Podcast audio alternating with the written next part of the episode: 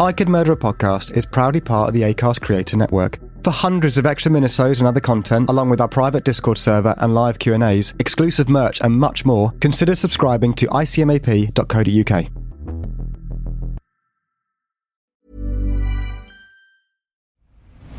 I'm Nick Friedman.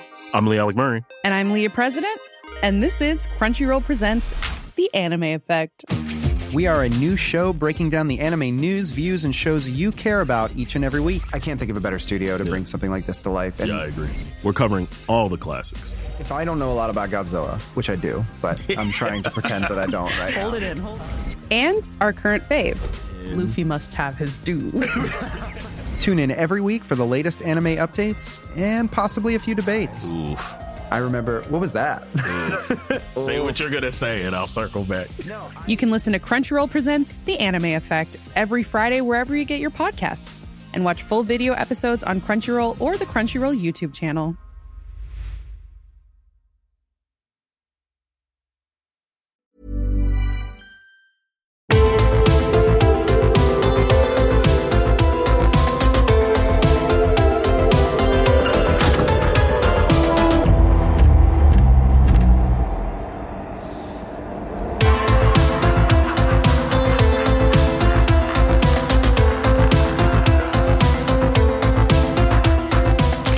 Welcome to I Could Murder a Podcast. We are back once again, and I'm joined by, of course I am, the kooky, the klutzy, the king size, Kafka esque Ben Carter.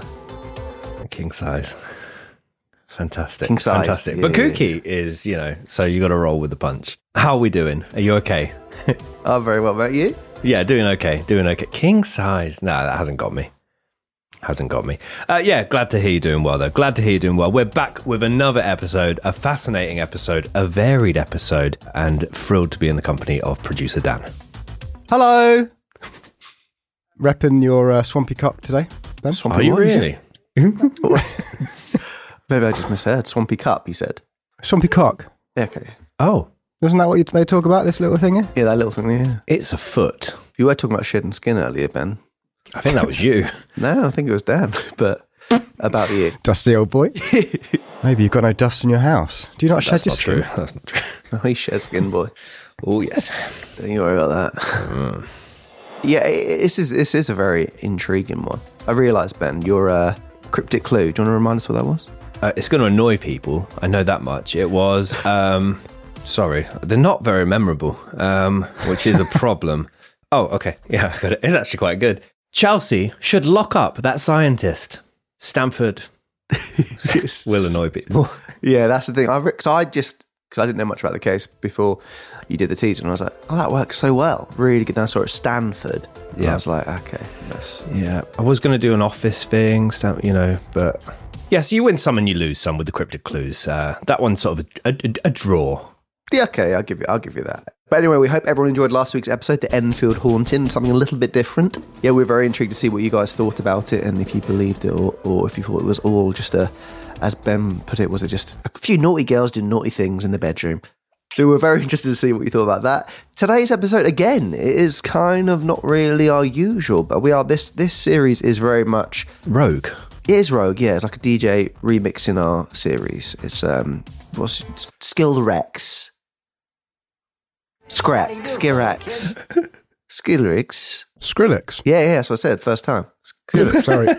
Skrillex. Yeah, it's like Sk- you're giving Skrillex a uh, back catalogue, basically. Yeah, I mean, just like last week, it's a very different case by our standards, um, but definitely one that a lot of people have mentioned over the years that they'd like to see us covered, and also one that uh, we've been equally fascinated by. The only case I can think we've covered that's even close to being similar was that one a couple of months ago on the website, the Holmesburg prison experiments, but that was dark and disturbing on a completely different scale. Yeah, that was. Yeah, uh, it's fascinating this one, and uh, I'm excited to see kind of uh, our opinions on the case towards the end as well, because I keep imagining ourselves in this scenario now, and in everything I've thought of, I am the prisoner, which is yeah, different outcomes. We'll get into that because as I, I do, as something I do want to pose to us as a group later on. I immediately know who Danny is. I immediately know who Ben is. I'm not sure where I am. Yeah, actually, I agree with you. Sorry, Dan. Is that bad news for me? Or? No, it's a compliment. It's a compliment. Good. Leadership. Yes. yeah. yeah. leadership and cruelty. Uh, but anyway, like we always do, uh, Dan is going to set the scene on this week's case.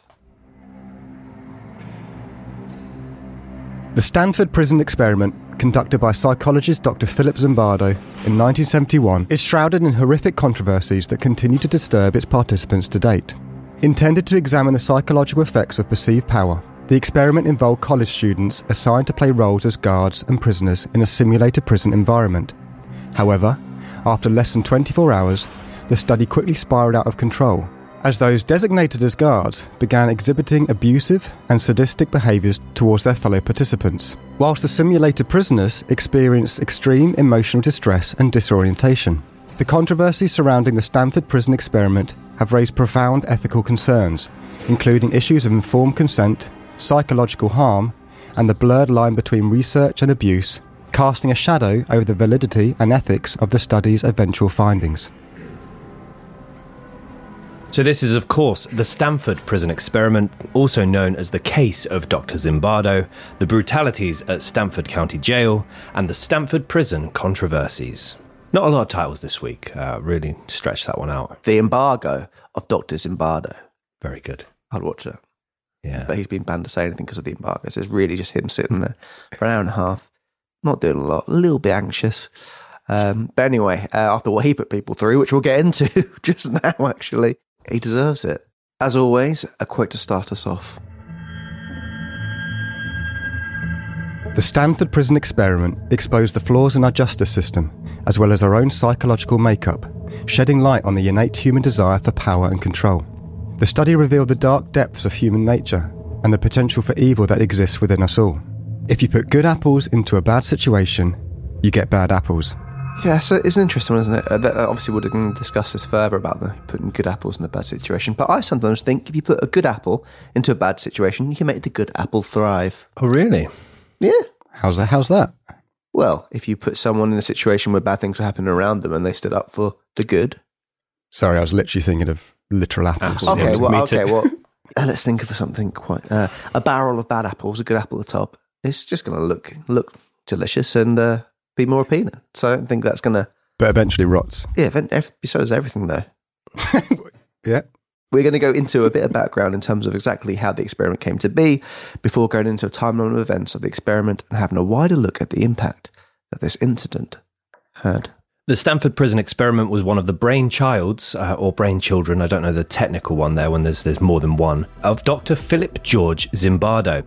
So, Dr. Zimbardo has a very interesting story both prior to and after the Stanford experiment. And actually, I know we sort of had a little jibe at him in the intro there, but he uh, he's still very active. And the last thing on his Twitter page, or X, was him going at a podcast that covered the, uh, that covered the case. So, yeah, well, if you're here, cheers. Bring it on, Zimbardo. Absolutely. Charity fight, Ben against Zimbardo. Love to see it. Let us know. It's about 90 below. odd. It's about 90 odd. Yeah, now. gives you a fucking chance. Take it. So Philip was born on the 23rd of March 1933 in the South Bronx, New York City. Both his mother and father, Margaret Bischia and Giorgio Zimbardo, were Italian immigrants originally from Cammarata, Sicily, and the pair went on to have four children shortly after arriving in America three boys and one girl. Oh, 3 1. Oh, you- I was waiting for that. We had to film the morning after as well, didn't we? Bloody What do you mean? Nora. Don't know what you're talking about. I don't know what you're talking about. Yeah, cheers. Have a good one. Good I one. Do literally don't know what you're talking about. You want to elaborate? Football. It's all here and it's all football, always. Yeah, football. Yeah, football. Uh, Newcastle won 3 1. Against my Nice. team. Got it. Fun. One of the lads. Yeah. the Zimbardo children, made up of Philip, George Jr., Donald, and Vera, faced a great deal of discrimination and challenges whilst growing up in New York during the 30s and 40s. According to Philip, he and his siblings were regularly racially prejudiced by both adults and other children in the area, and they were also made fun of for living in one of the poorer neighborhoods in the Bronx. Philip went on record later in life to say that he and his family were regularly mistakenly abused for being Puerto Rican, Jewish, Mexican, or black, but that they would also be abused for being Italian American. He would claim that it was these experiences that would spark his curiosity in people and subsequently encourage him to explore psychology in his education. So, as we mentioned, the Zimbardo family lived in one of the poorer parts of town. They lived in a small shared apartment on what was predominantly an Italian American street. The family were receiving state welfare, with Philip's father, George Sr., working as an electrician whilst his mother helped to raise the family. At school, despite the challenges he faced outside of it, Philip was said to be an excellent student who was passionate about learning and curious about everything. He attended James Monroe High School in the Bronx before going on to Brooklyn College, where he studied psychology, sociology, and anthropology, earning a triple major upon graduating with a, and this is the first time we've heard this on the show, a summer cum laude. Lord spelled L A U D E, Come Lord. But the rest spelt like you'd imagine it. Yeah, that's your um, PlayStation gaming tag, isn't it? Come Lord. Yeah, game attack. No, summer. Summer Ben. Su- summer Ben. Have some, of that. Summa cum laude. no. Have summer cumma. Which is basically Latin for with highest praise and honour, and stinky. He got a triple major with highest praise. Some more information on the cum lord, not You're an from, expert, from the on. cum lord. Um, I did do a little search. I did do a little search for us. So cum lord basically means uh, with distinction. Also, this isn't going to be another Viscount moment, is it?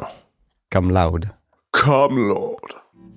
We are looking at how to pronounce these phrase from Latin. This title we'll be looking at how to say more Latin useful edu- education related vocabulary too. So stay tuned to the channel. Loads to learn here.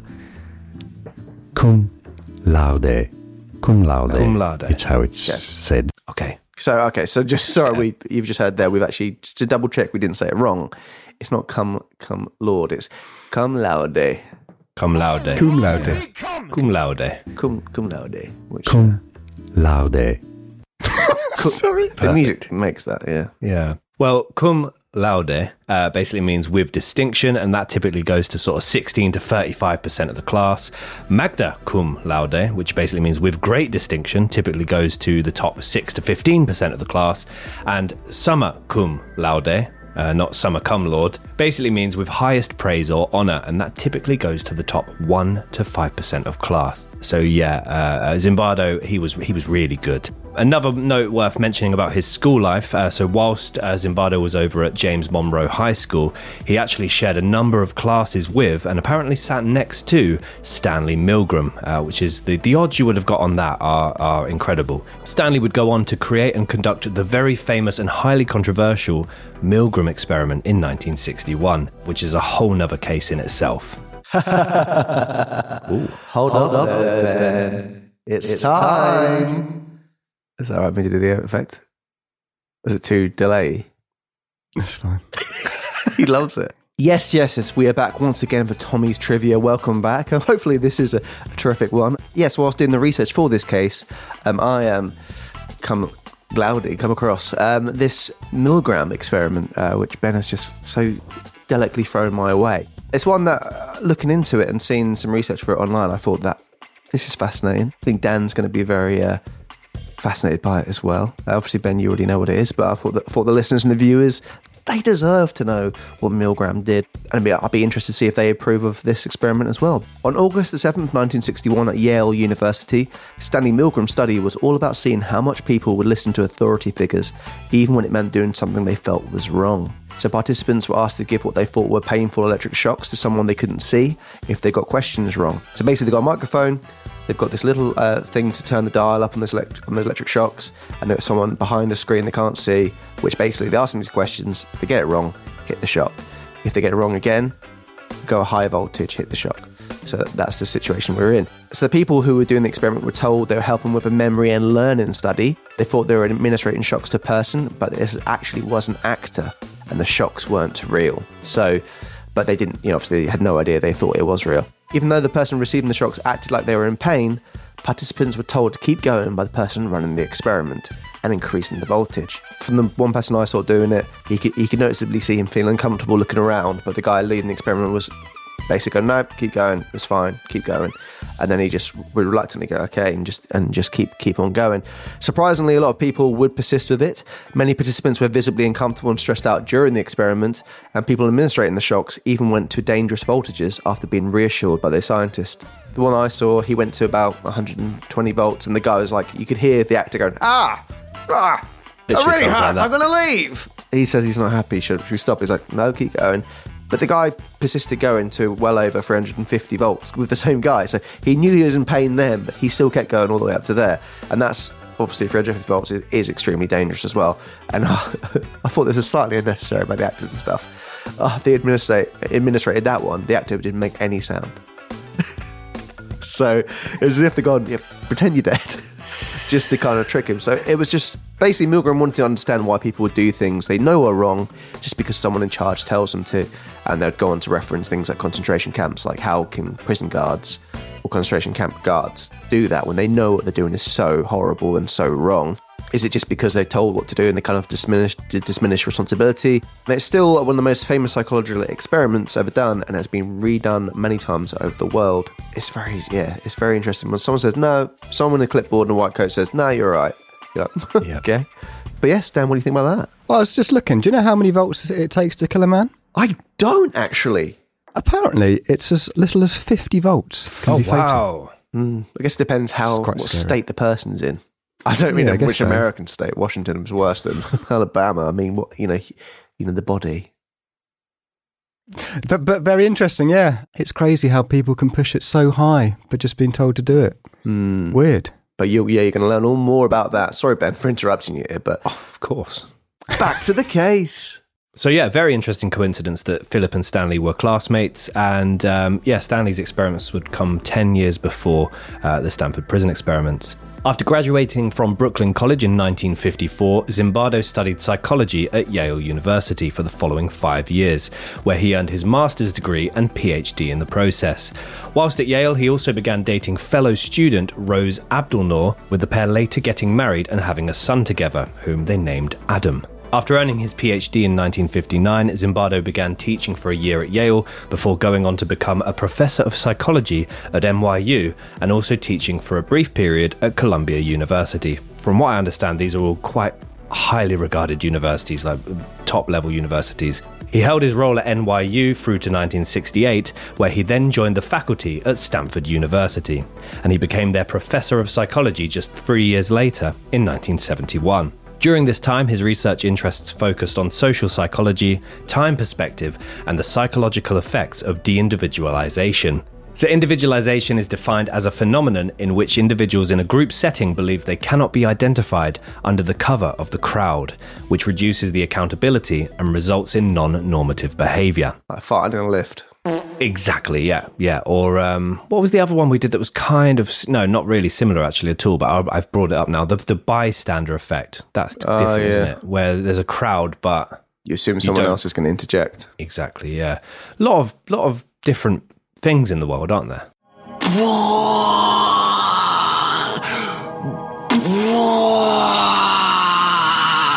There really are, Ben. you kooky king sized bastard. Go on. Thank you. Further exploring these interests, Zimbardo would attend various research seminars, including those led by his former mentor, Neal Elgar Miller. And it's believed it was during this particular period that Zimbardo wanted to explore social experiments regarding aggression in humans. Ideas for my first experiments in human aggression came from discussions we had in a research seminar about William Golding's Lord of the Flies. Good book? Never read it. I've never read. Oh, Oh, never great read it. book yeah, then. Read re- it. It's definitely on there for me. Definitely mm, on the list. on the list. Yeah, Mm, big old list you got there, boy. We all like to believe that the line between good and evil is a wall. The people who do terrible things, such as commit murder, treason, or kidnapping, are on the evil side of this line, and the rest of us could never cross it. But the line between good and evil is permeable. Some people are on the good side only because situations have never coerced or seduced them to cross over.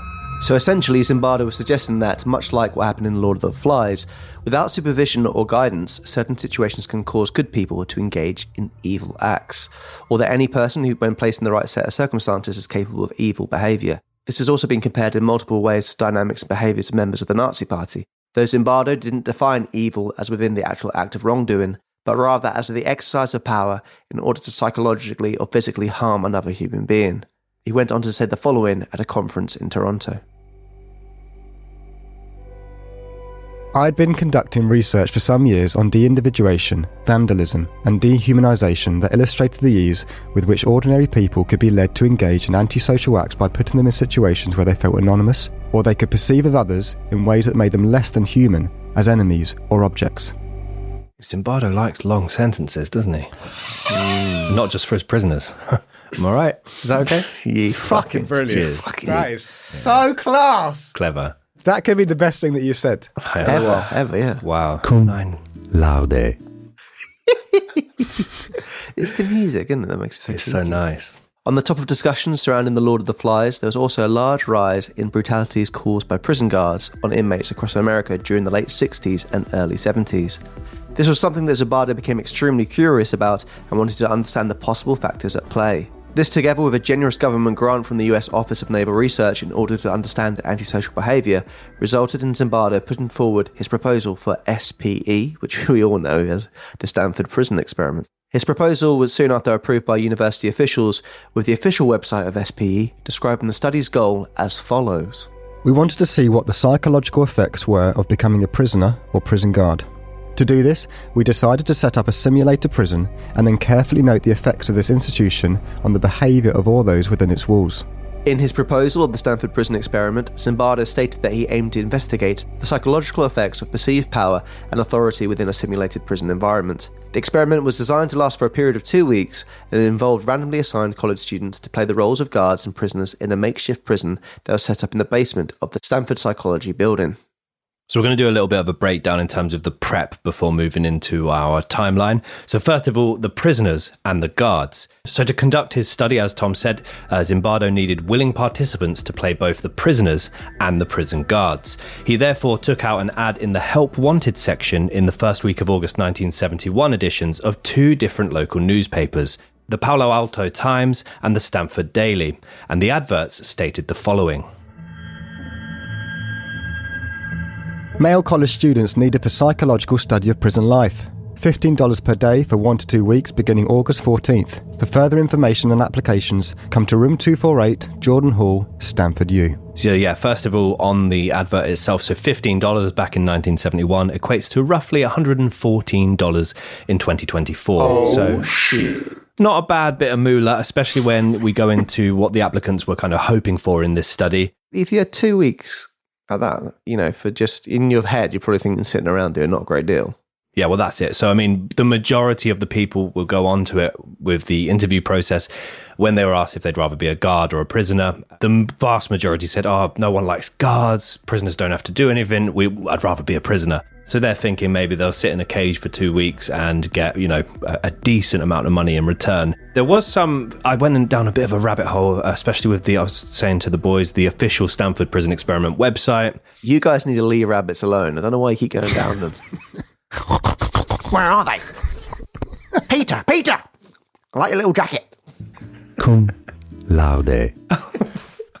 Deary me. Uh, but there, yeah, there's a bit of controversy about these specific ads because there are photos of the actual ad, and people criticize the way that it's worded and the use of the term prison life because uh, some people feel that the use of that term, uh, including fellow psychologists and authors, um, suggests that those specific words together, or the fact that it was exploring prisons, would have been more likely to attract volunteers who perhaps had more aggressive traits, narcissism, Machiavellianism, social dominance orientation, and lower levels of empathy. So, yeah, people have said they should have just put psychological study and not reference the prison life because that attracted a certain demographic. Two individuals, Thomas Carnahan and Sam McFarland, were the ones that really were pushing this to say that. But I, I don't know. I think it was the financial thing that probably caught hmm. people's eyes more than the prison life. Money talks, Ben.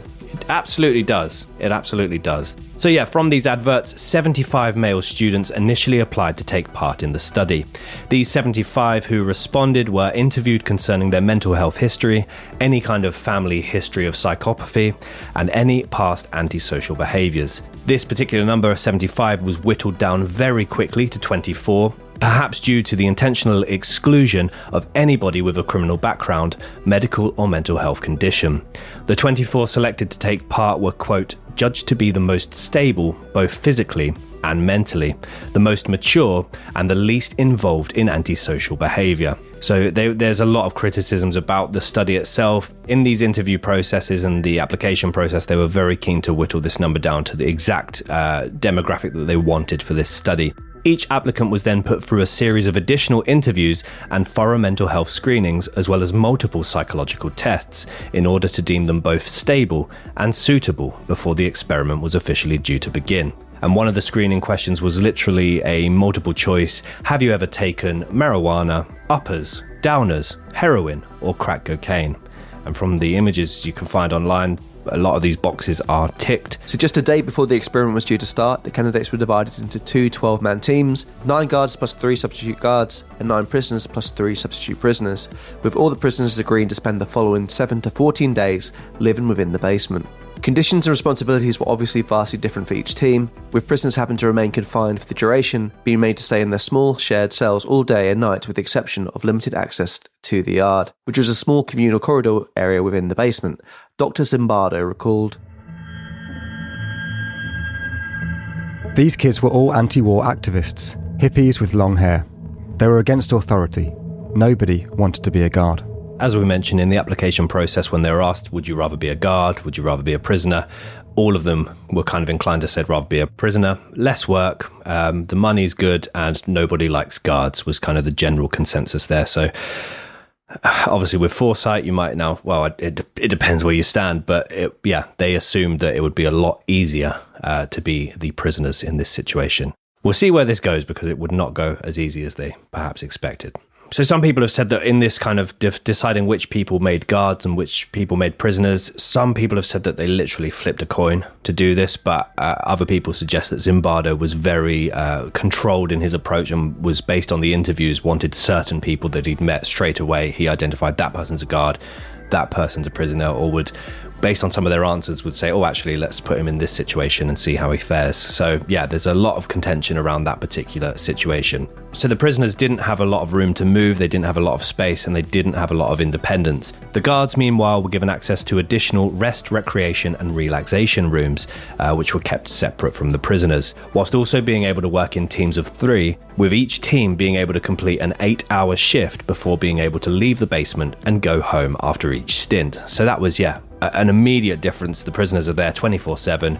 The guards do eight hour shifts each day and then go home. Dr. Zimbardo also played a role within the experiment, making himself the prison superintendent and one of his understudies, David Jaffe, the prison warden. And yeah, we'll go into this because Zimbardo very much fell into this role and it kind of well, he very much became immersed in this role. The applicants playing the guards attended an orientation where they were given military uniforms to wear, complete with silver mirrored aviator style sunglasses, which apparently were given to them to create a sense of anonymity and also to prevent direct eye contact with prisoners. They were also given wooden batons known as billy clubs, uh, which apparently um, Zimbardo was able to borrow from local police, and they were also given whistles.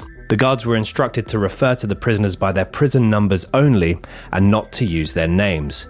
They were told that if any prisoners escaped, then the study would immediately be over. And they were also informed that they could not cause any kind of physical harm to the prisoners, and it's alleged that they were also said that you can't withhold food from them, but we'll, we'll see where that goes but that they also did need to maintain law and order in the prison, and they needed to make the prisoners feel like they were in an actual prison. Zimbardo recalled the following in an interview with the BBC. All the guards wore military uniforms, and we had them wear these silver reflecting sunglasses. And what it does is, you can't see someone's eyes, and so that loses some of their humanness, their humanity. In general, we wanted to create a sense of power that is, the guards, as a category, are people who have power over others. In this case, power over the prisoners. We were, of course, studying not only the prisoners, but also the guards, who found themselves in a new power laden role.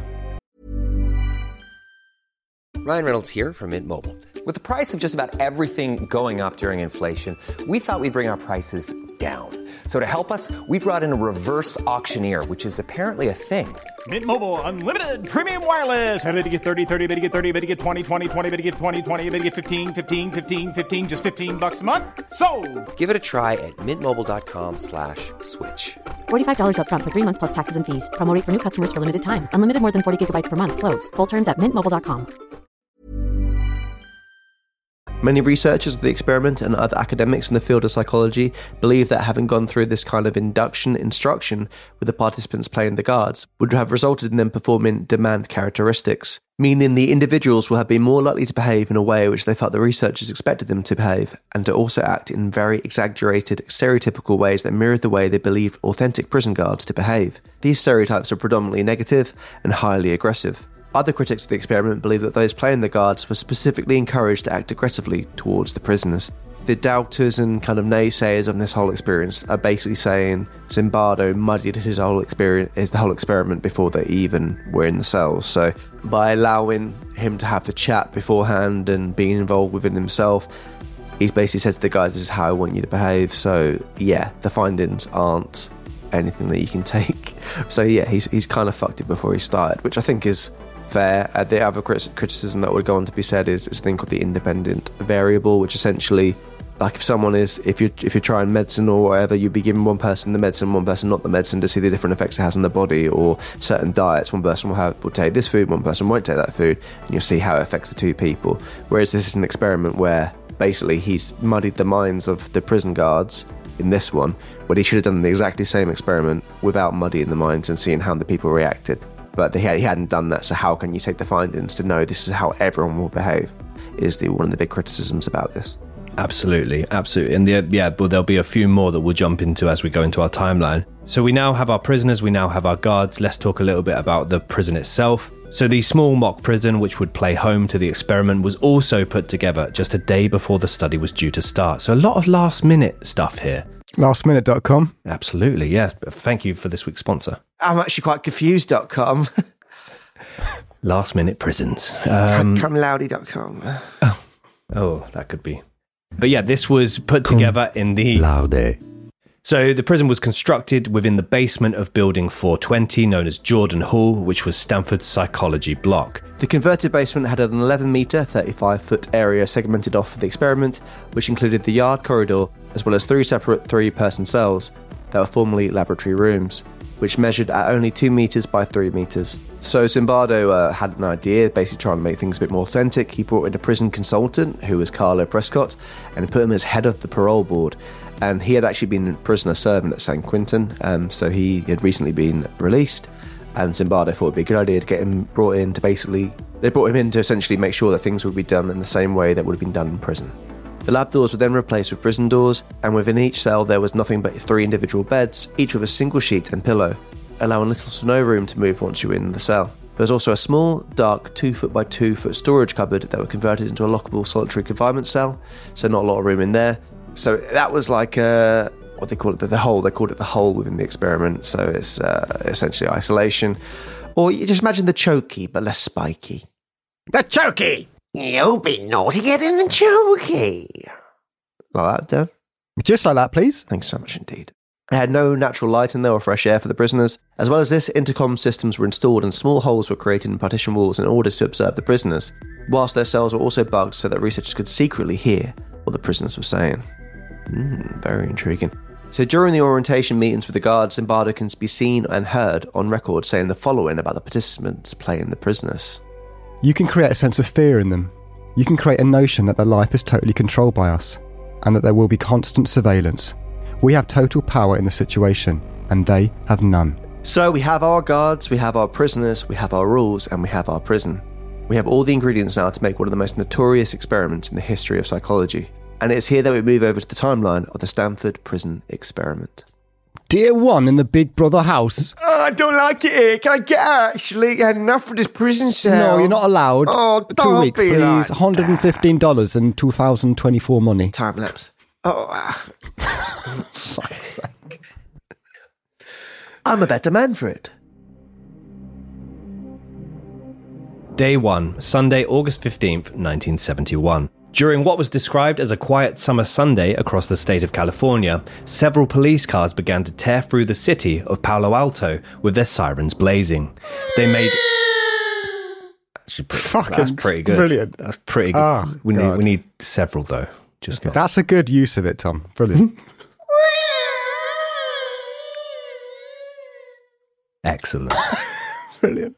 They made 12 concurrent arrests that morning, picking up all of the participants that had been selected as prisoners from their home addresses or from different locations around town. They handcuffed each man whilst searching them and reading them their legal rights before placing each man in the back of their car and taking them to Palo Alto Police headquarters. Once they arrived at the station, they were charged with burglary and armed robbery before being fingerprinted, booked, and having their mugshots taken. Each individual was then taken to a holding cell where he was left blindfolded to ponder his fate and wonder exactly what he had done to get himself into this mess. So yeah, there's there's a lot going on with this particular moment itself. So when they were picked up, they were all blindfolded and placed into the back of a legitimate police car by a legitimate police officer. Everything here was authentic to simulate the uh, a, a genuine arrest, um, and all of the yeah individuals involved were legitimate. The booking process was real, and all of this was done at Zimbardo's request. So, as well as this, as the prisoner participants were not aware that this was going to happen, although in, in a video where Zimbardo is briefing the guards, he says this is going to happen and that they're aware of it. So, it depends who you believe here. They say that they were not aware of it, but he says to the guards that this is going to happen and they are aware of it. But Zimbardo, some of the things he says you can take with a pinch of salt. He's quite slippery, Ben. He is quite slippery, slippery Zimbardo. It sounds a bit like a fish. Because um, the, uh, the river the other day caught a couple of Zimbardos. I'm drinking some suds, a couple of Zimbardos, put in the, in the pan. Delicious. It does, yeah. Mm, exactly Mm. Kind of hungry now. For fish? Ben, it's 1042. Eggs Benedict? No. Eggs. What's the one with salmon? Is it Royale? So the prisoners state that they weren't aware this was going to happen. Obviously, them being arrested authentically in their own neighborhood in front of all of their neighbors might not have been the best look. But Zimbardo was very kind of clear in the orientation that this was going to happen and that they knew it was going to happen. So it depends who you believe. But if they weren't aware, and then straight away before the experiment has even properly started, this was declared a breach of ethics in Zimbardo's own contract, which each participant had signed. There is video footage of many of these arrests as a local television reporter was conveniently following the police around in Philip Zimbardo's car. And whilst all of this was going on, the experiment guards were waiting in the mock prison, which now had a sign attached to the wall and was referred to as Stanford County Jail. From the Palo Alto police station, the blindfolded prisoners were placed back into the back of the police cars with once again their sirens on.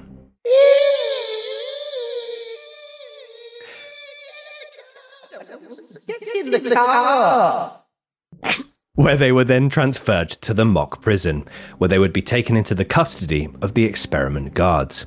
Upon arrival, the guards subjected the prisoners to an incredibly degrading strip search, where they then issued each prisoner with their uniform and unique prisoner number. The uniform was also degrading and uncomfortable. It consisted of a single smock slash short dress, basically looked like a very large t-shirt. Oversized t-shirt is, I think, the term and they were not allowed to wear any kind of underwear or bottom half of clothing to go with it. They were also given rubber sandals, a nylon stocking hair cap, and had a large steel chain bolt placed around their ankles. The nylon cap itself was apparently used to simulate uh, the experience of them having had their hair shaved off. After this humiliation was over, they were placed into the prison cells where they spent the rest of their first day.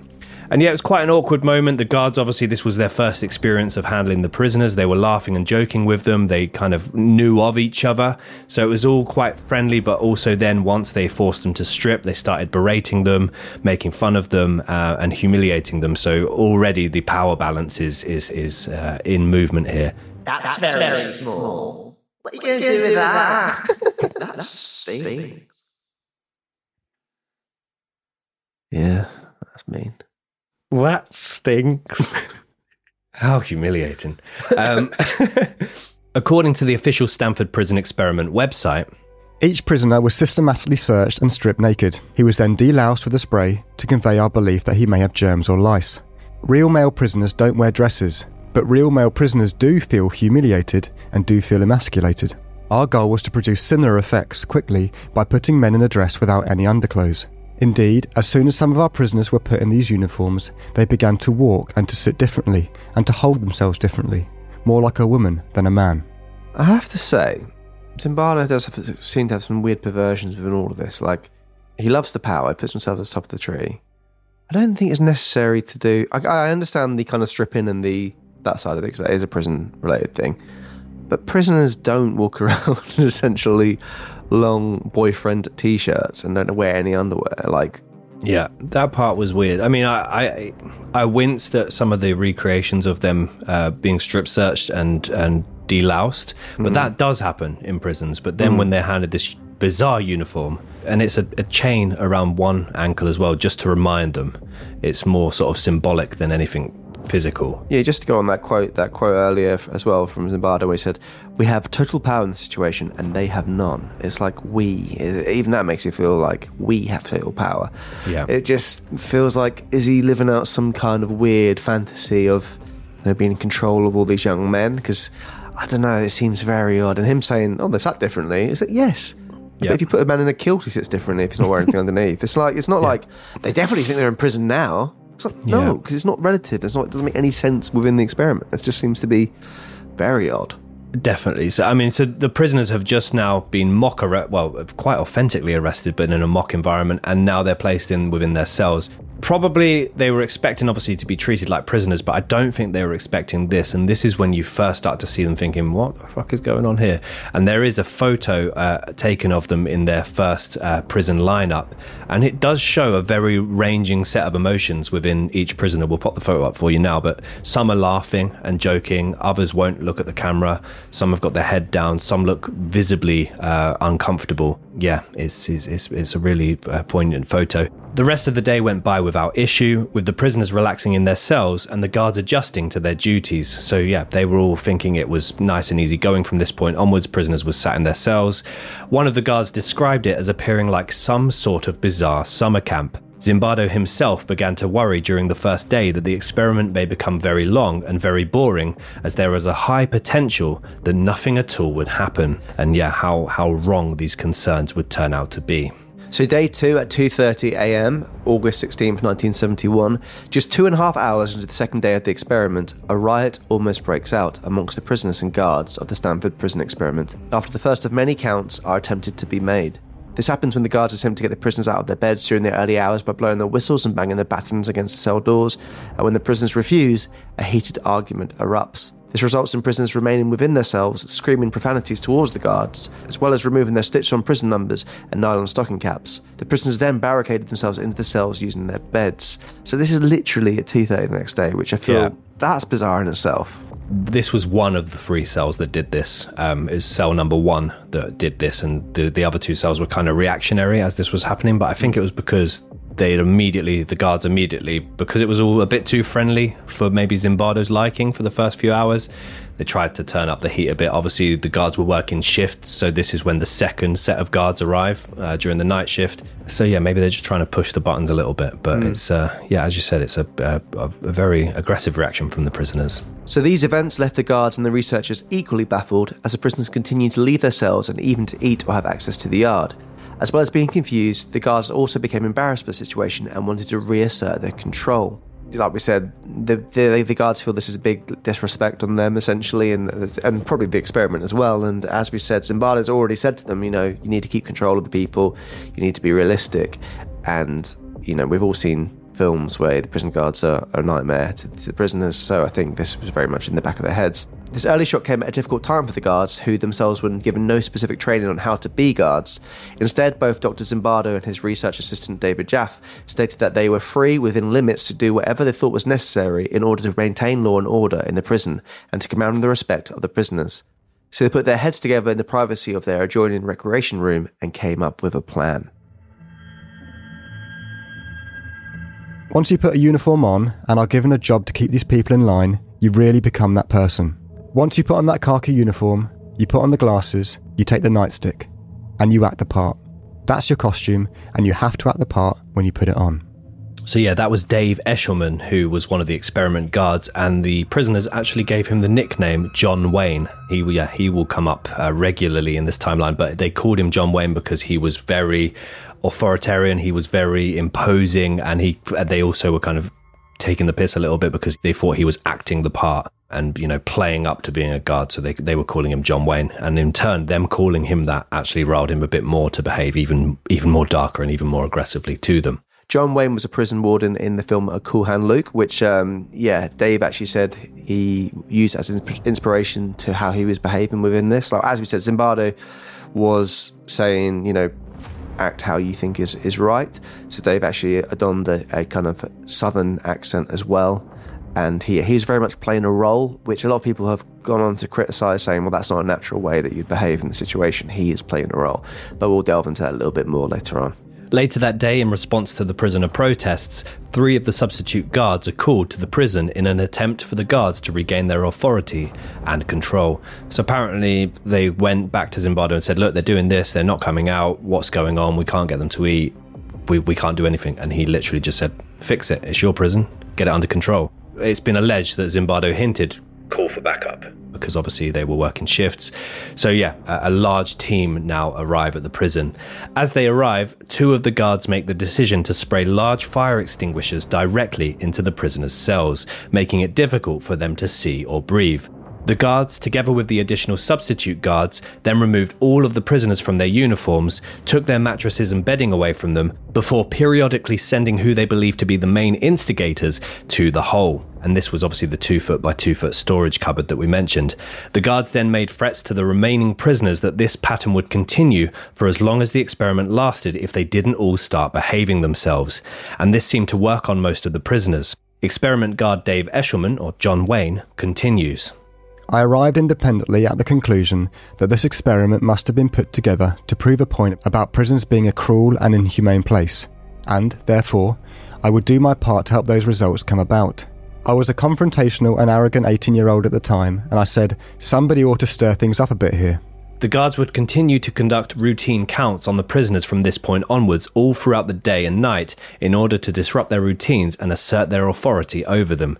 So, yeah, they'd get them out, they'd line them up, and they'd make them call their numbers out from left to right, from right to left. They'd make them sing it, they'd make them shout it, and any slight issue with it, they'd restart the count all over again. So, yeah, they were putting them through a bit of mental torture there. One of the prisoners they viewed as being the potential ringleader of the rebellion was prisoner number 8612, and this was Douglas Korpi, and so they were especially cruel to him, placing him in the hole for far longer than any other prisoner. Day 3, August 17th, 1971. As tensions seemed to ease for the majority of the prison, the guards continued to assert their dominance once again. This time, they split up the prisoners into two halves one half who they viewed as having minor roles in the rebellion, and the other half who they viewed to have played a major role. Those haven't played a minor role were rewarded by being placed in the cleaner privileged cells, having their clothing and bedding returned to them, as well as being rewarded with food that was not provided to the rest of the prisoners. And just to kind of, uh, as Ben mentioned earlier, one of the things Zimbardo said to the prison guards is they can't keep food away from the prisoners. And as we can see here, they were already punishing the prisoners by not giving them the food. Those deemed to have played a major role, however, were made to stay in the damaged cells, which still had remnants of fire extinguishers all over the floor and walls, and did not have any bedding, whilst also routinely being taken to the hole. They were not allowed access to food or toilets, being forced to share a metal bucket given to them, the smell of which slowly filled the entire basement. Nice. Ugh. I don't think I could poo on another man's poo. Could you, Dan? You'd rather go first. Oh yeah, I'd go I've first. probably, I've probably done it. Oh, festival. Yeah, we all. Oh have. yeah, I've done the festival. Yeah, but Yeah. I don't like doing it. No, I don't think anyone. Hmm. Yeah, I wouldn't be territorial about it. What do you mean tutorial? What do you mean by that? Where if someone pooed, I'd have to poo on top of it. yeah, yeah, that poo's mine now. You can't have that back. This is my bucket. just sit later on, he wakes up, he's just sipping it, going, "Why are you looking at, a fool?" I gotta get my cuppa. I gotta get my coffee. Yeah, mm. cup of brown. But yeah, I wouldn't like it, Ben. But fair play. The guards would also regularly wake them up throughout the night in order to stand on their backs and make these individuals perform naked push-ups or other equally humiliating tasks. Jumping jacks would be, or burpees naked wouldn't be fun. Mm. I mean, I find it quite emasculating just doing a burpee fully clothed, but including cleaning the toilets with their bare hands. They'd also randomly swap minor and major prisoners to and from each cell, once again to assert their dominance. Thing is, if you're in the comfy cell and you're still hearing all this going on and the banging and all that stuff, it's not like you're getting a good night's mm. kip. No, And you're the definitely smelling it. Yeah. Yeah, the smell, Ben. Maybe hearing it. Well, the- mm. Yeah. Big bucket. yeah, I guess. But yeah, that that is awful. And yeah, they would continually fight. But the thing is, every eight hours, new guards would arrive, fully rested and ready to go, and they would do a little handover. And this John Wayne and a couple of other ringleaders from each group would say, "Oh, we did this, we did that. See if you can top that." And so each eight hours, it was getting progressively worse. Quite like being stood on your back, don't you? Yeah, crack my back, love it. Not while I'm trying to do push-ups. I don't really do them that often. But yeah, love a standard walking on my back, crack everything. But not in that environment. Do you think you'd crack in this environment? My back would still crack. My mentality, state of mind. Day one. Yeah, yeah, yeah. I would not. Um, I would not be a fan of being on either team at the moment. I wouldn't be able to do that to people, and I wouldn't like it being done to me. I think you could quickly turn into being a mean guard. No, Yeah, you I'm said one I of the would. I- boys. the live stream we did the other week. You said I wouldn't be able to be on the traitors because I'm not. A, Didn't say that. I don't think I said you're not. A uh, but I think um, I said yeah, that you would be able to be a traitor. No, but Yeah. that doesn't. That's not the. In this experiment, the whole thing is you're getting coerced into being that. You're playing a role. Exactly. I think you could quick, quickly turn. I think that's his whole thing. Any any person could be under the right set of circumstances. I don't know if I agree with that though, but that, we'll discuss that later. But I think because this is a flawed experiment. Oh, So- absolutely. Yeah.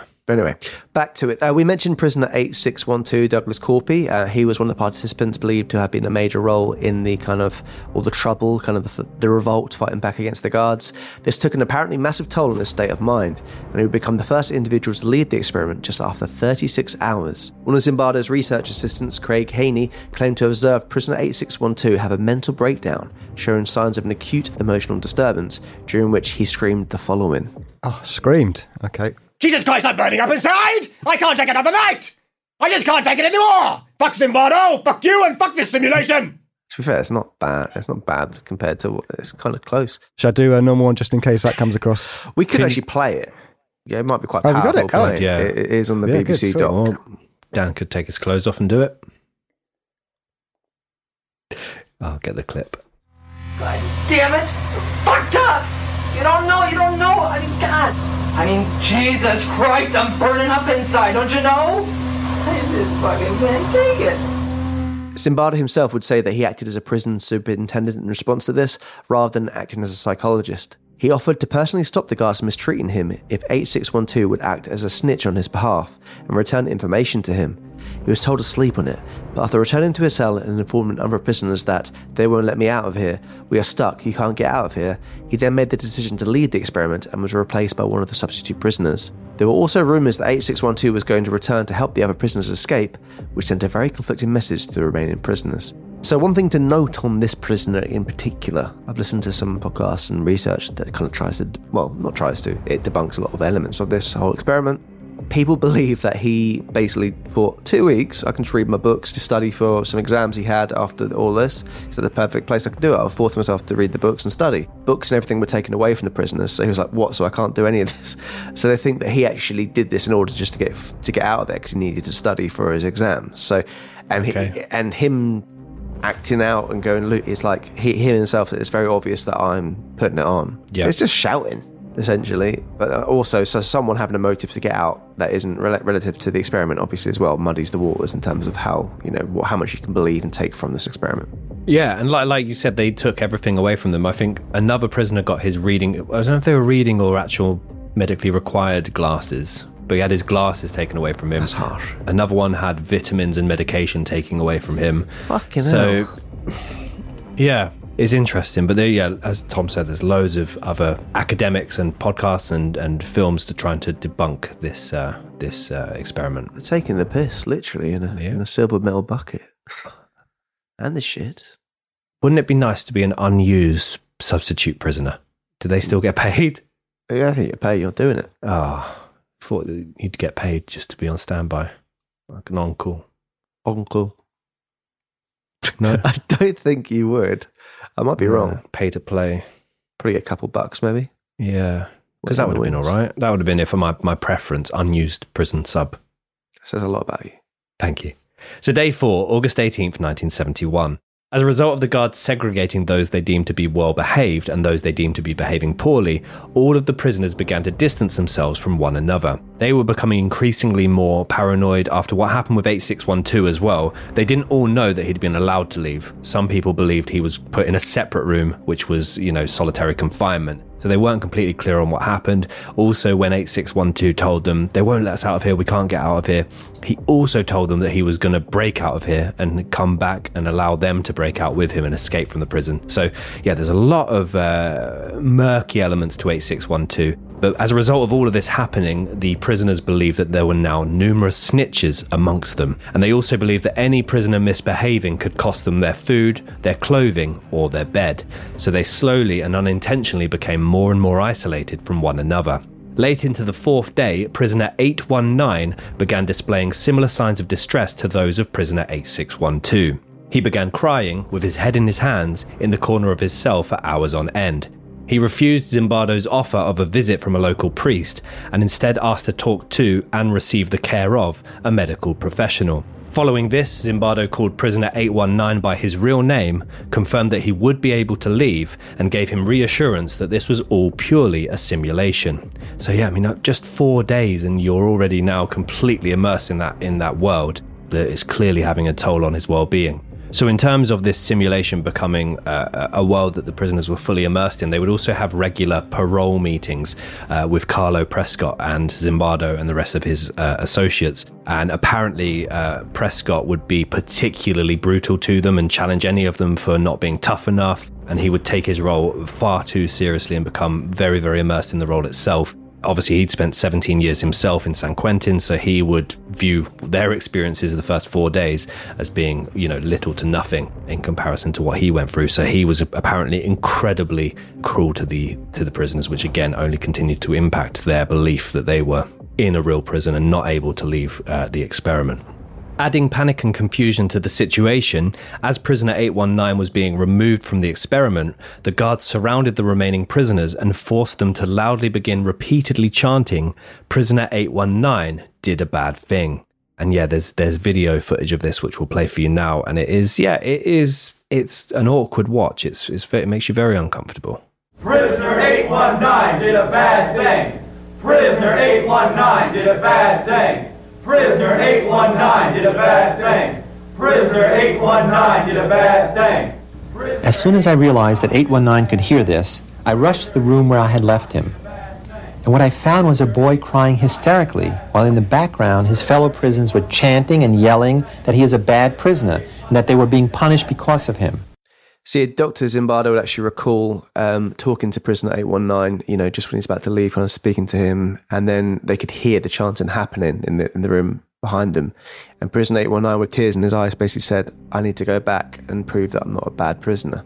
So he's been given the option to leave the situation, which is obviously having caused him distress, but the pressure of not appearing to be, I don't know, it's, it's very peculiar. I don't know if it's a case of him maybe thinking they're going to be punished on the behalf of how he's been, but yeah. I'm not sure. It, it, was it was peculiar. So, day five, August 19th, 1971, uh, which was due to be the first of a planned two days where prisoners would be allowed short visits from family members to continue the simulation of a prison environment and schedule. Due to the so far challenging and highly volatile experiences of the experiment, Zimbardo initially wondered whether or not to let this go ahead at all. Eventually, he decided that it would be good for the well being and morale for the remaining prisoners, so the planned visits would go ahead, but not without some form of mediation. Zimbardo and his guards made family members wait for multiple hours in order to spend between 5 to 10 minutes with their loved one.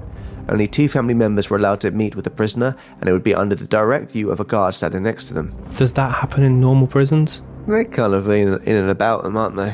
I mean, yeah, just everything there, waiting, making them wait. I guess I've, well, I've seen it in films where they make people wait, but five to ten minutes. I don't know if I don't. I don't know. I wish I was uh, more knowledgeful. Knowledgeful. You should. See you later. That should have been one of the cases this week. Yeah. Kooky, knowledgeful. Fucking hell. Uh, so, a large portion of the family members were shocked by their son's, husband's, or brother's appearance and mental state, and many of them left the visit with the intention of contacting lawyers and the real police in order to obtain the loved ones for early release from the experiment. To make matters worse for Zimbardo, during the evening of the fifth day, fellow psychologists and other researchers were invited to view the experiment. When they entered the mock prison, they could not believe what they were seeing before them. probably smelling as well, I imagine. Guards were continually verbally abusing their heavily malnourished prisoners, many of whom were blindfolded or had bags over their heads, or sitting close to their own feces. When questioned about the prison conditions and his lack of empathy towards the prisoners, Zimbardo struggled to answer and found himself almost fully immersed in the superintendent role. He could not provide his colleagues with any kind of answer when questioned about the independent variable of his research. Following on from these subsequent visits, Zimbardo was heavily encouraged to shut down the experiment. So, one of those people was, in fact, Zimbardo's partner at the time and, and is still to this day. She was kind of appalled by what was going on thinking how cruel, like you're, you're causing these young men to be cruel to one another. They're doing these bad behaviors to one another because of you. Not kind of seeing probably Zimbardo's, you know, vision about the reason for doing this. But um, I think that really told on him and made him kind of question it himself as well. Yeah, he really, really, and the rest of his team bought into the roles that they were playing. He would also wear the same silver sunglasses as the rest of his guards, and it was he. If anything got out of hand, he would occasionally walk down to the prison himself as well. So it was, yeah, he was very, very immersed in his role itself. Day 6, August 20th, 1971. Due to the objections that we mentioned, as well as the increased levels of brutality demonstrated by the guards, as well as the numerous family members that were now seeking legal advice for the situation, Zimbardo made the decision to end the Stanford prison experiment.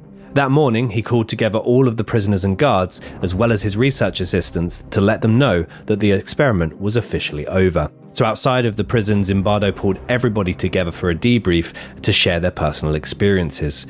First of all, he spent a couple of hours with the prisoners before spending under an hour with the guards. He then pulled both groups together for a joint meeting. So, all of these individuals at this point were quite shocked that it was very abruptly uh, ended. Prisoners were very, very disorientated, going from being under the control of the guards to then sharing a table and feedback with them. He also informed all uh, participants that he would pay them for six days and allow them to leave the basement. He encouraged all of them to return in one week's time to share their opinions and emotions.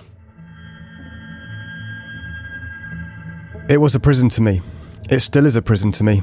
I don't look on it as an experiment or a simulation. It was just a prison that was run by psychologists instead of run by the state. I began to feel that the identity, the person that I was that had decided to go to prison, was distant from me, was remote, until finally I wasn't that. I was 416. I was really my number. And 416 was going to have to decide what to do. So that was Clay Ramsey, who obviously, as Dan said, was prisoner number 416. The experiences he had in the six days really stayed with him for a great deal of time. He struggled to adjust when they pulled the groups together for their shared feedback and shared emotions. He he struggled to look the people that played the guards in the eyes, and it had a big impact on him for, for the months that would follow.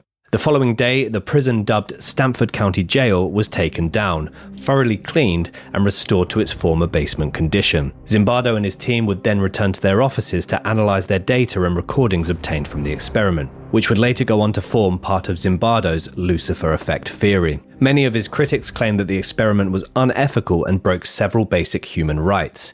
Many also claimed that Zimbardo and his team encouraged and regularly turned a blind eye to the guards' brutality. Dr. Zimbardo concluded the experiment's abrupt finish by making the following statement The experiment forced us to confront the fragile nature of our own humanity. The participants became trapped in their respective roles, unable to break free from the psychological boundaries they had created. The study showed how easily people can slip into abusive positions and justify their actions. It was a stark reminder that we must be constantly vigilant against the abuse of power. Apparently, as well, the final thing that really forced Zimbardo to, to conclude and abruptly finish the experiment was that David Eshleman, obviously the guard nicknamed John Wayne, was really getting, uh, again, like the rest of them, immersed into the world of his role. And apparently, he instructed the prisoners to begin to simulate sodomy on one another. And this was observed by Zimbardo and his team, and that was when they decided, right, this has to end. Because uh, apparently, it got to that level, and he was, yeah, horrific. I saw a clip from that where makes one of them pretend to be Frankenstein and tell another person he loved them. Yeah. Which was incredibly peculiar. We're going to go into a bit of aftermath now, but that essentially is the experiment. But yeah, we're going to, we're going to discuss a little bit further now and then a little bit of the aftermath. Zimbardo did not face any legal consequences due to the prisoners agreeing to take part, obviously with them signing the contracts, though he does have his critics. Dr. Philip Zimbardo has been described as one of the most distinguished living psychologists, having served as a president of the American Psychological Association, with his areas of focus including time perspective, shyness, which is terrorism, madness, and evil. Shyness just dropped in there. Maybe a shy, mad terrorist is his dream person to speak to. Like, oh, I don't, don't ask me that. Um, he also created and narrated an award-winning 26 part, that's a lot of parts, part CBS series, A Small Parts in Frankenstein, called Discovering Psychology. He has published more than 50 books as well as more than 400 professional articles. At the time of recording, Zimbardo is coming up to his 91st birthday. He lives in San Francisco and is still active within the academic community. He is a prof- oh fuck, I heard this said and I knew I'm going to Professor Emeritus. Emeritus. Ritus. Ritus. Ritus. Emeritus. Emeritus. Emeritus. Yeah. Wow. I would never have guessed. Fuck mm. me, man. Cum laude. Bukaki. Oh, oh. Cum hear that again now. laude. He is a professor emeritus at Stanford University, where he taught for more than 50 years, starting in 1968. He continues to conduct research at Stanford and to teach at Palo Alto University in California. Today, he continues to work as the director of an organization he founded called the Heroic Imagination Project. Uh, He's a modest, company- isn't he? Heroic imagination projects. Come on, Zimbardo. The company promotes research, education, and media initiatives designed to inspire ordinary people to act as heroes and agents of social change. Mm, like he inspired John Wayne in the uh, experiment to make people pretend to sodomize each other. yes. In August of 2022, Dr. Zimbardo released his memoir, Zimbardo, My Life Revealed. It has two five star reviews on Amazon right now, with the blurb stating From explaining how good people can do bad things and how ordinary people can become heroes, Zimbardo provides an insider's perspective of his research that has impacted our understanding of each other and the world around us. He also, uh, as I said at the start of the episode, he also has a Twitter page or an X page where, as recently as February of 2023, he has criticized and critiqued podcasts that cover the Stanford prison experiment. Please, I, I wonder what he thinks of ours. I'd love it. With Zimbardo and his colleague Craig Haney stating that podcast hosts had no right to comment on a kind of expose pieces of the experiment due to the fact that they knew nothing about prisons, uh, which I, fair enough, had never been inside one, fair enough, had never visited one, and had never conducted their own psychological experiment. I mean, I'm kind of a my own little walking, talking psychological experiment for you guys. Don't do a lot of it on yourself, to be fair. Cheers. The pair claim that the podcast had, quote, ignored what we have repeatedly said the study itself means that good, normal people can be led to do extremely bad things when they are manipulated and overcome by powerful institutional or structural forces. It is these dehumanizing and cruel settings and the perverse psychological dynamics they generate that are often rotten to the core, not otherwise decent people whose behavior is transformed by them, rather than their headline grabbing straw man. So, yeah, hopefully, we haven't done anything in this episode to upset the doctor. Absolutely fine to upset the doctor, I think. Um, I mean, as I said, like, he's made this experiment. He's fucked it by not doing the independent variable thing to show what would happen if you didn't, if they weren't kind of coerced to act in a certain way. He's made them wear essentially skimpy little outfits without any underwear, which is completely unnecessary. You know, he obviously must have witnessed food being taken away from them and also them being made of shit in buckets and whatnot and thought, that's fine, we'll let that carry on. He's supposed to be, you know, overseeing all this. He could easily have had a word with the people saying, you know, come on, this isn't, this is going too far, but he was more than happy to let it kind of roll on. And I think he's might have done it for different reasons, like uh, for actual legit reasons at the beginning. But I think he got lost in his role, wearing the sunglasses and all that bollocks, and just didn't really see it through what he what he wanted to be. And now he's just trying to protect his name. By becoming so immersed in that role, he's encouraged his guards and turned a blind eye to all of the horrific things that, that he's he's finding. Where I assume a more mainstream superintendent would step in or prevent that, or at least a warden would. And I think that has influenced what he's wanting to find with this experiment. And there's no proper controls to to make prevent that. Uh, yeah, very flawed study. So, as well as the Stanford Prison Experiment, Dr. Zimbardo is well known for the Lucifer effect, the time cure shyness, social intensity syndrome, and the time paradox. He was also called as an expert witness at the Abu Ghraib trials, presumably due to his involvement in the Stanford Prison Experiment, with Abu Ghraib subsequently being dubbed the real life Stanford Prison Experiment. As we mentioned, the experiment ended after just six days, with the Abu Ghraib one ended after at least two months, with some speculating to go on a lot longer than that. So, yeah, he's well known for obviously, as Tom mentioned, the time paradox as well as uh, the Lucifer effect. And in the Lucifer effect, a good example of that theory is how television character Walter White goes from a seemingly uh, good person and transforms into this dark, dark drug baron. So, yeah, he's he's deemed as one of the most prominent examples of the Lucifer effect also links back to the Salem witch trials as well, when the community, the whole community, could turn on one of their own person um, based on religious fanaticism and collective hysteria. Uh, Zimbardo has done a, a, whole bunch of TED Talks um, that are all available on YouTube. Lots of interviews um, uh, on YouTube as well. He's very prominent. And as we mentioned throughout the timeline, it's also been um, compared to Nazi Party methodology. There's another experiment as well, similar results to the Stanford Prison experiment, which was the 1967 third wave experiment. The first film version based on or inspired by the Stanford Prison experiment was the 1977 Italian film La Gabbia, uh, which literally means the cage. And in 2001, a German film of the events followed, and that was called, uh, hopefully I've got this right, Dan, Das Experiment. Um, Spot on. I think you're close. Yeah, I think you're close, man. Thanks so much which was followed up by a 2010 American remake called The Experiment, starring Adrien Brody as one of the prisoners and Forest Whitaker as one of the guards. I remember seeing it ages ago. Uh, I watched it with my dad, and it was pretty good. Most recently, in 2015, the Stanford Prison Experiment uh, was released, and it won a couple of awards at Sundance. And it stars Ezra Miller as prisoner 8612 and Billy Crudup as Dr. Zimbardo. I watched it yesterday. Um, it's de- I would recommend both films, The Experiment and uh, the Stanford Prison Experiment. They explore more of Zimbardo becoming becoming the superintendent and the how puppet master. Yeah, it's. I would highly recommend both films. I know we usually slate films based on cases we've covered, but both of those two I thought were really, really good. I heard they're quite dramatised and involved in violence and stuff that didn't actually happen. There was a couple things they've changed, but it's not. I wouldn't say it was massively changed. There's a yeah. There's a couple of them are hit with batons, which obviously didn't happen. But I don't think they'd lean on it too much, really. Uh, so I would recommend them. And the experiment movie makes reference to the popular Bob Dylan song George Jackson, uh, which is about a black man who had encountered a great deal of racial prejudice from white inmates and guards within US prison systems. The song itself was written in tribute to Black Panther leader George Jackson, who had been shot and killed by guards at San Quentin prison during an attempted escape. The event indirectly provoked the Attica prison riot. And uh, yeah, the lyrics, which quite well sum up this case sometimes this whole world is just one big prison yard. Some of us are prisoners, the rest are guards. Nob Dylan. Have some respect to Bob Dylan. Yeah.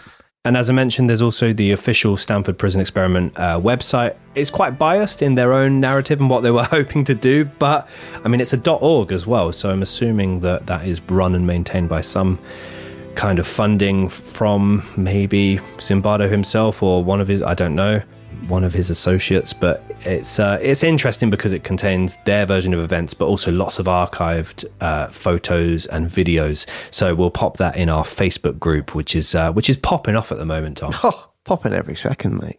Don't you worry about that. But yes, that is the case of the Stanford prison experiment. Let us know what you guys think. Do you think it was a flawed experiment? Do you think it does show people uh, can be innately turned into evil people by just um, merely being in a situation? Or do you think it was very much biased and flawed from the start? Dan, do you have any kind of initial feelings about it? I mean, ultimately, very interesting from a human perspective, but it was flawed. Mm. Uh, I'm interested to hear about what role you think I would take and how I would uh, end up. If it was set up as it was, and mm. you were Hmm. told, you know, you got to keep them in line to keep the to keep the experiment legitimate, I think Mm. you would go for. I think all day you'd go for prison guard anyway. Um, you would all day. Yeah, yeah. Uh, is that you agreeing? Yes. Yeah, yeah. Sorry. Yeah, uh, I think yeah, you'd go for that. And I think if it was set up like that way, then yeah, you would happily enforce it. Maybe not to the. Well, I'd like to think not to the extremes of uh, trying to make people uh, fake s- sodomy on one another. But who knows? Naked press ups, um, shit in a bucket, wouldn't put it past you. But then I, I also think if it was done properly, you wouldn't get that. Set. You'd be firm, but firm but fair, Dan. Perhaps if I was a bit younger, you know, like early 20s, I might have kind of gone down that road quite easy. Mm. But nowadays, uh, firm but fair. Yeah, I, Yeah. yeah, yeah. I think if I was one of Dan's prisoners, I wouldn't take the piss. I would know. All right, mate. I'll um, my bed's made. I'm not going to cause any trouble here. I'll see you later. You want to see you later? You got nowhere to go. Well, yeah, but you see, he can. I'll see you later when you come back, if you want to come back. What would you boys choose? Guard or prisoner? Probably guard, to be fair. Before, before the experiment, prisoner. But then, I, again, this is part. Did they know they were going to? I assume they knew they'd have to stay in there twenty four seven. And the, did, would they have known that the guards would would, would work in shifts though? Because that would be knackering. You'd be a good prisoner, Ben, I think. Thank, thank you for. I think that's a compliment, isn't it? No. Oh, yeah, yeah. I probably, yeah, I probably would. I don't think you'd be a troublemaker. I think you'd do as you're Yeah. told. Cheers. Again, not sure if that's a compliment. No, it's not really. No. no spirit. But um, Dear me. Well, we talked about this. But yeah, just easily um, moldable, um, manipulated, and um, lack of will. But anyway, that's Yeah. the case of the stuff. Good on a Prison CV. Easily moldable. You- Oh, looking for a job, yeah? Nah, no, no, no.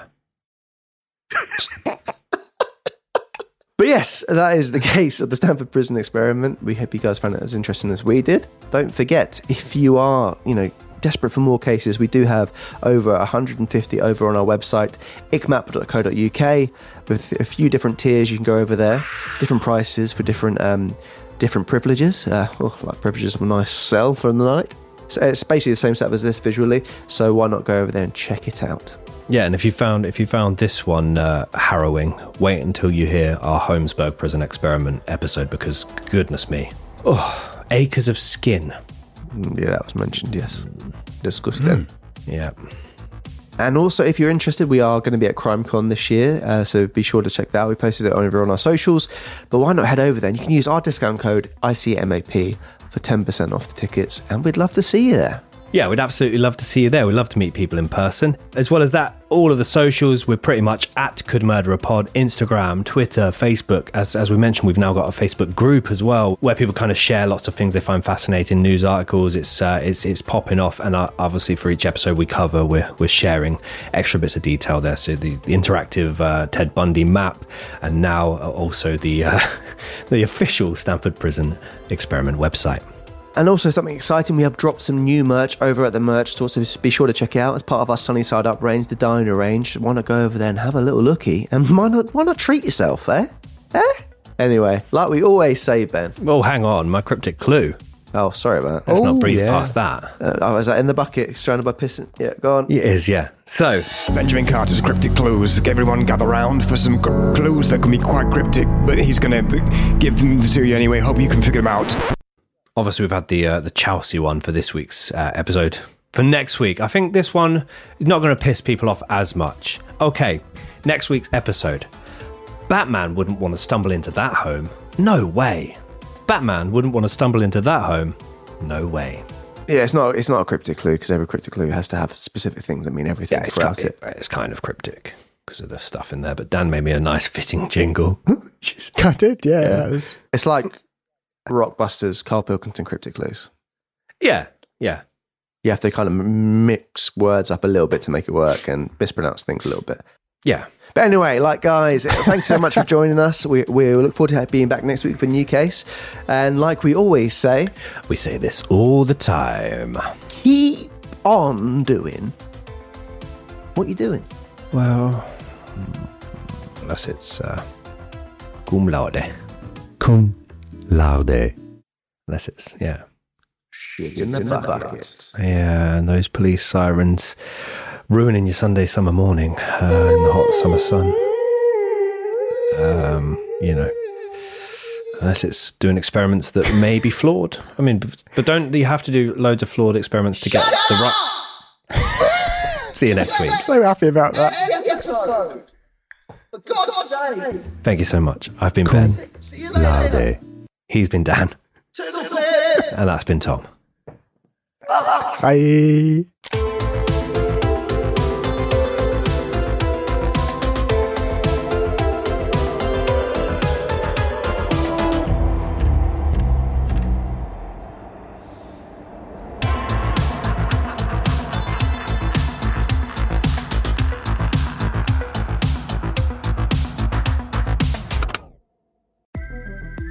I Could Murder a Podcast is proudly part of the ACAST Creator Network. For hundreds of extra minisodes and other content, along with our private Discord server and live Q&As, exclusive merch and much more, consider subscribing to icmap.co.uk.